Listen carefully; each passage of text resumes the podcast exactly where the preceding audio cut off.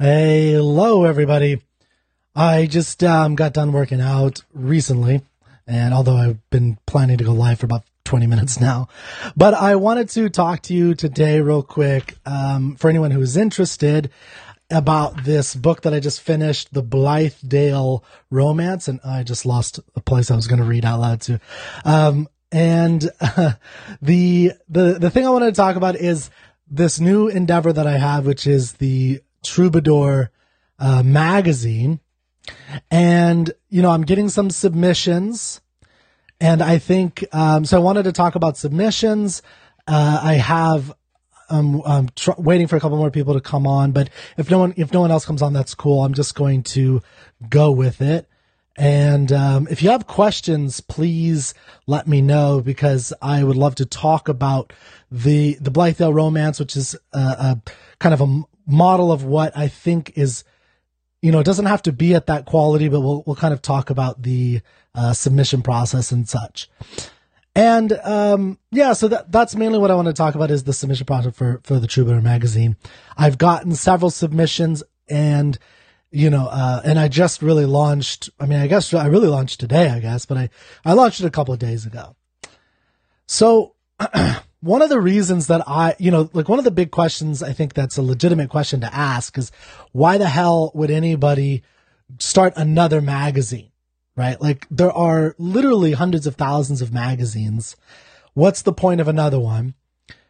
I, everyone knows the statistic. I think everyone knows the, the statistic that 70% of startup businesses fail you probably don't know that pretty much 100% of magazines fail. Like 90, you know, it's probably something like 99.9%. Like there are very few, especially literary magazines. There are not that many, you know, ancient magazines that go back hundreds of years. I think the Strand maybe, you know, but in name only, like it's not what it was, you know, 150 years ago or 100 years ago when it was publishing, uh, Sir Arthur Conan Doyle. So there's a legitimate question of, you know, what's the purpose of a magazine? Why? Why a magazine? What am I trying to accomplish with a literary magazine? And again, I'd love to hear your thoughts, but one of the things that, as someone who's been writing fiction since I was a teenager, one of the difficulties and the issues that I've run across and that I think many people, if you write poetry or stories of any kind or essays or whatever, is um, finding the right home for your work. So I'm sure a lot of you have run into this situation where you go to a, a, magazine, an online magazine, a print magazine, a mixture of them. And I've, I've done hundreds of them at this point. I've looked at them and you go to the magazine, you go to submission, you, you scroll down and you, you look and it tells you like, read this, make sure you, and, and, like the advice is always to read the magazine and see what it's all about and see if your work fits, which is a lot of work as a writer. It's like, I'm going to read all these magazines to find out where I fit with these thousands of magazines. So it's, it's a pain and, you know, it's, it's a difficult process to just find one. But what I found is I have never in, not even once come close to finding any magazines that, um, unless they're pure popular fiction, but even then, I, you know, it's, it's, it's enjoyable, but it's not the kind of home that I have in mind. But I've never read a magazine that, that publishes and, and does stuff today that is anything other than crap. Like it's just, it's not good. It's not enjoyable. It doesn't make you think. It doesn't do any of the things that I think great literature is supposed to do for you. If it's, especially, you know, the ones that call themselves literary magazines. So it's, it's like, Okay, so I haven't seen one. If you have a literary magazine in mind, if you know one, please tell me. I'll fold up and just work with them. Right? I'll just do that. I have never found one that I thought was was actually good that didn't just, you know, the that didn't have an occasional good story. So that's one purpose. Um, you know, another one was that I am a big advocate of romanticism and the elevation of craft, which I think is one of the things missing in our culture and our literary culture today. That the the people who talk, you know, talk in high literary fashion tend to be academic and they tend to use their own subjective emotional experience about what they're writing and elevate that at the at its best. So they, if you read any of the stuff they do, it's usually very difficult or impossible to comprehend, but you're supposed to, you know, it's kind of like a modern art painting where you're just supposed to kind of clap your hands and think, oh, this is amazing.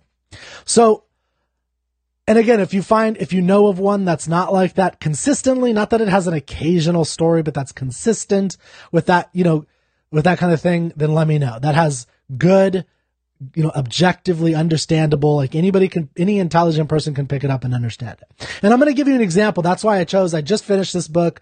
I'm a huge Hawthorne fan. Um, you know, I've, I've read most of his major works and most of his short stories, especially. And he's a big inspiration for what I'm trying to accomplish. Another thing that I've noticed is there doesn't seem to be among writers today that I know of, uh, in, in, talking to as many writers as I can over the past, I don't know, 18, 16 years, whatever. There doesn't seem to be a respect for understanding the craft of writing. And, and I mean fiction writing, not, you know, how do you write a nonfiction essay and make it, you know, all the points add up, but how do you actually do art? How do you create an artwork? And I really recommend reading, for instance, um, lyrical ballads by Wordsworth and Coleridge, which is the which is usually considered to be the spark of the Romantic movement. And I also recommend reading some of the essays by Edgar Allan Poe. And you could also read some like letters between, you know, and, and essays that, that Hawthorne did and, and, um, with, uh, Melville. And these guys are talking about uh, and all the and, and the same thing that you get with like Shelley and, and the British English romantics. And one of the things that I found very interesting in studying these guys is that they were conscious about craft. They thought about what is a you know uh, what is a rational verse, and one of Poe's essays is the rationale of verse, and and he's trying to make it very um, mathematical, very like in the same kind of principles and, and using these very objective understanding to elicit a certain response. And so there's, um, there's, there's a tradition of that trying to be, uh, trying to explicitly execute a theme. So we'll talk about, again, the example I'm going to give you in a second is the Blithedale romance. Try to execute a theme and every single sentence, par- everything adds up to that. Every, every metaphor. You know, I've, I've scanned through modern books and I never see metaphor and analogies. And that's just like, I don't understand. I'm not a, a I'm not a scholar. so I don't understand what the hell happened in metaphors, analogies, and similes. Like, why is there like there are there is some imagistic language, but there's a role for of the in how our minds work for metaphors, and why are there no metaphors or rarely? Why is it such a rare thing? It's like there's this term purple prose, and it seems that the term purple prose is used as a catch-all for anything that seems a little bit high and you know then it's like oh that's literary and that's academic. And then there's like this weird split. And i don't think there needs to be a split. I don't think it's entertainment or enlightened you know thoughtful prose and and verse.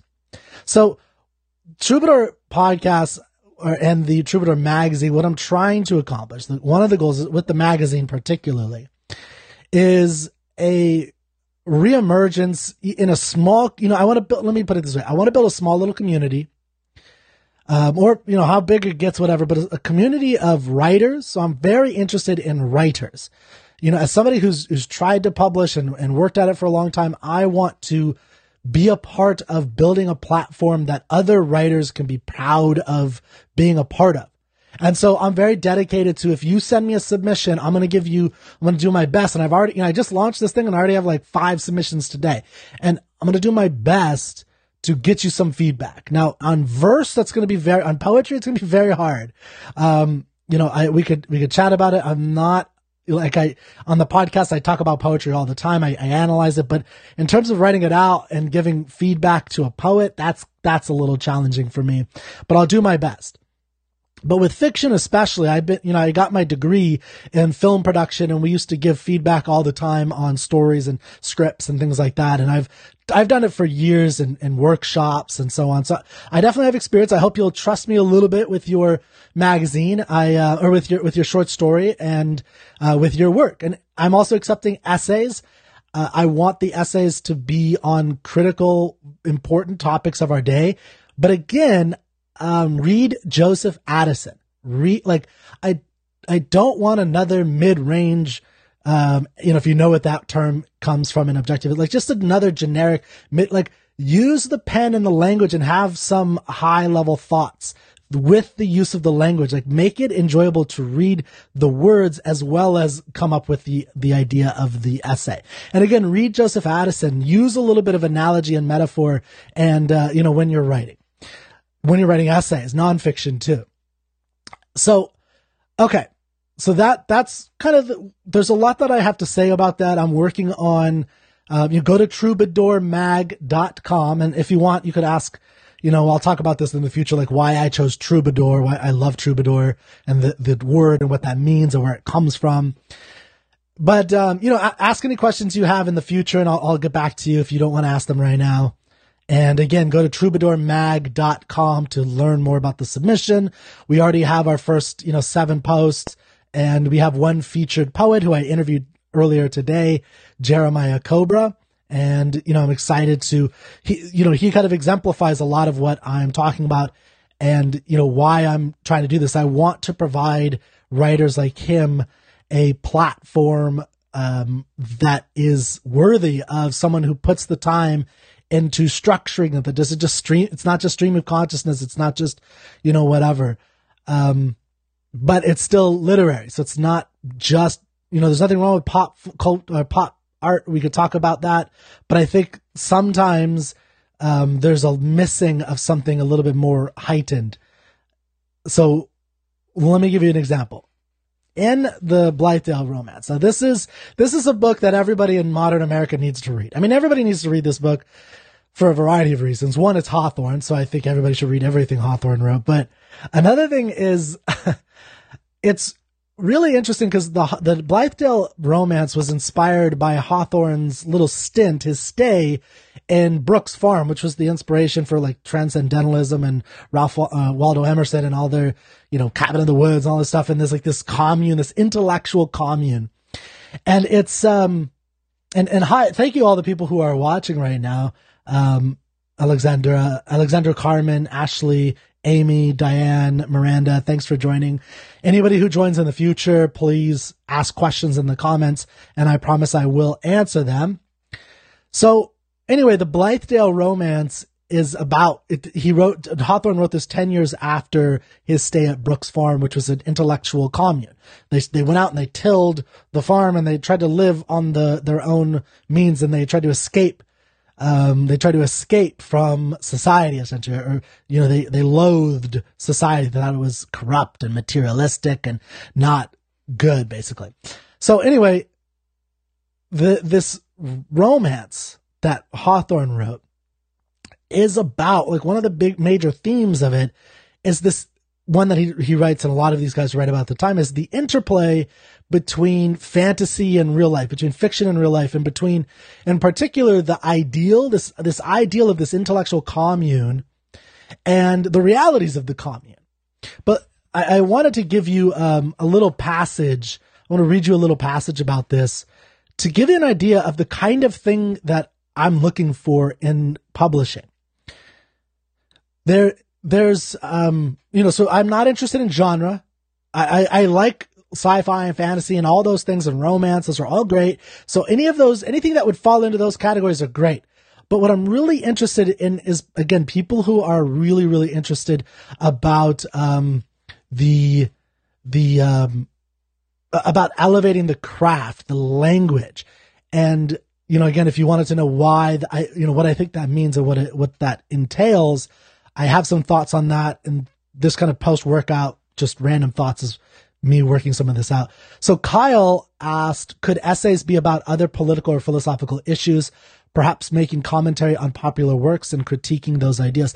Yeah, I mean, the essays, so again, my main criteria right now, as I'm launching this thing, is, you know, and, and I'm using a very broad umbrella for romanticism as an, as a, a movement and what romanticism does. So you know, uh, I'm going to be including some essays so you could see, you know, uh, Poe wrote a very interesting essay called The Philosophy of Furniture. And, you know, again, there's Joseph Addison. I, th- I think there's a place that for something other than the generic newspaper article. And that now that we have this new venue opened up to us, we can market to different people. So we have social media now. So I think we can market to, you know, I, would like to market to um, intellectual people who aren't sullied by academia. And, you know, um, we can get into what that means, but I, you know, like neither of my parents went to college. I went to a liberal arts college and, and completely ignored any of the intellectual things and just read on my own. So I'm very interested in the kind of person who takes their own intellectual development seriously and um, wants to become you know, uh, wants to enjoy life, wants to learn things, is interested in those things. That, you know, the kind of person that I see more and more today. I think there's a um, an emergence of this kind of individual, and I'm excited about that. So, Kyle, could essays be about political or philosophical issues? Absolutely. You could write s. You know, at this moment, I don't have anything you can't write about uh, essays about. But what I am looking for again is read uh, essays by Poe and Joseph Addison and guys that, you know, Joseph Addison wrote Cato, a tragedy, the, uh, a play, which George Washington play, put on during the revolution to inspire his men. And the essays that Joseph Addison had are brilliant essays. And, you know, you know, read Rights of Man and read like these kinds of high, like they're intellectual. They're not completely philosophy. So I'm not interested in pure philosophy. I don't know anything about philosophy. I mean, I, I studied a little bit, but it's not my expertise at all. So, um, maybe one day someone, we can have a, philo- you know, if it grows, we can have that, but I can't comment on that. But I am interested in, uh, anything that uses language well to communicate a, a theme and they do it on purpose. So it's not something that, um, you know, just randomly coming to your mind. So in fiction, let me give you an example of what I mean by that. So this is a story about a um, Coverdale, Miles Coverdale, who is basically supposed to be Hawthorne, who goes to this commune, and there's this mysterious event that occurs that you know they were trying to figure out who all these characters' backstories are, especially this mysterious feminist named Zenobia and this mysterious, very cute or beautiful, I would say, young girl. They never say the age, but I assume Zenobia. I don't think they ever say her, her age, but I assume she's in her early twenties, and Priscilla is in her teens. And you know, so it's this very interesting male and female interrelationship as they're going through this, and then what is you know the relationship between Zenobia and Priscilla and these mysterious men who keep popping up into this commune. And then you kind of, I don't want to give away all the ending, but there's a lot that goes on in the story. Uh, and it's all very purposeful in terms of what he's trying to communicate in terms of his theme. The plot is, is very important, the characterization. So let me give you an example. I'm going to read you a passage. This is after Miles Coverdale. Um, he starts off in his, in society. There's a mysterious guy who says, I have to talk to you about something. Oh, never mind. and he goes away. I'll tell somebody else. and so it's like right away, we're like, what, what's going on? What does he want to talk to his uh, Miles about? Miles gets there. And the first thing that happens to Miles, who is this poet, he's this foppish, you know, kind of weak, uh, weak bodied poet.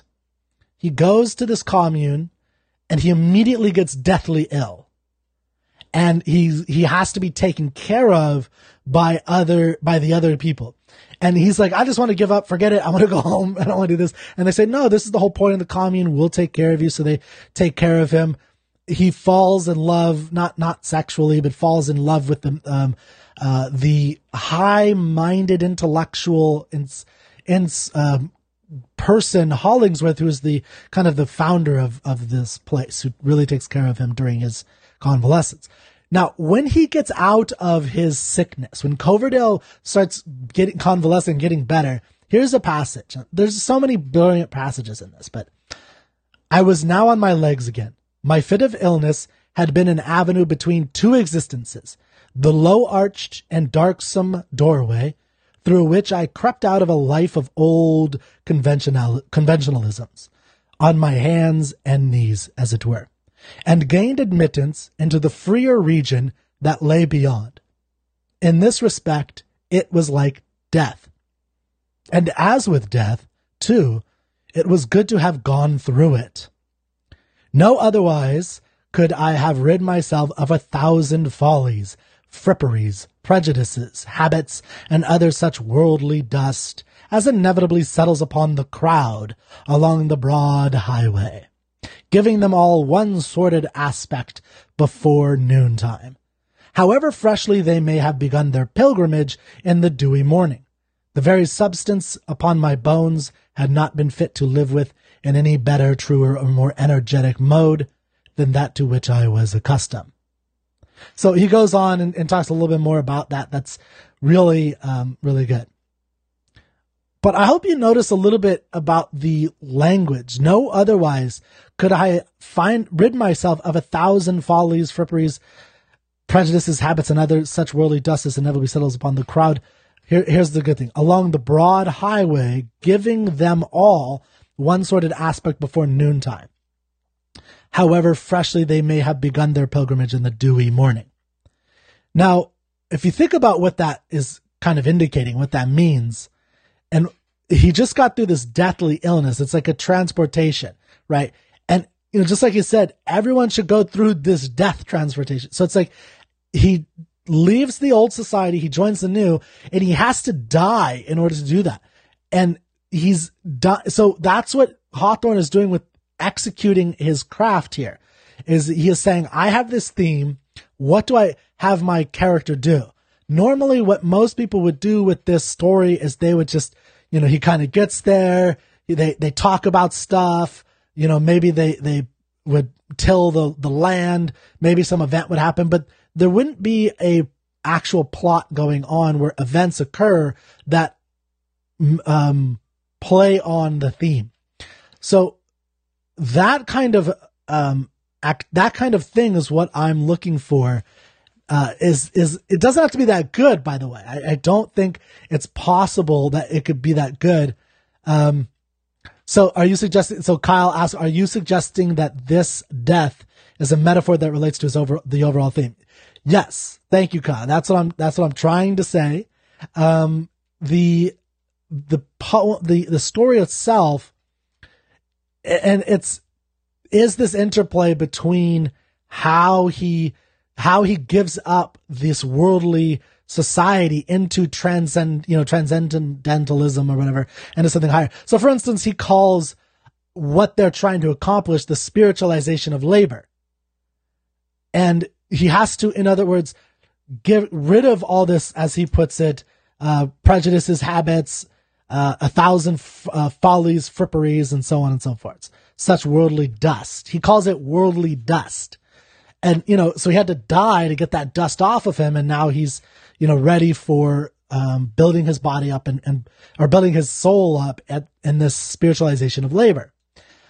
Now, what makes the story interesting though is that he's not advocating that he's not necessarily in the, the story saying or implying that this kind of commune is a good thing because there's a lot of the problems that they run into. The biggest problem that he runs into is reality.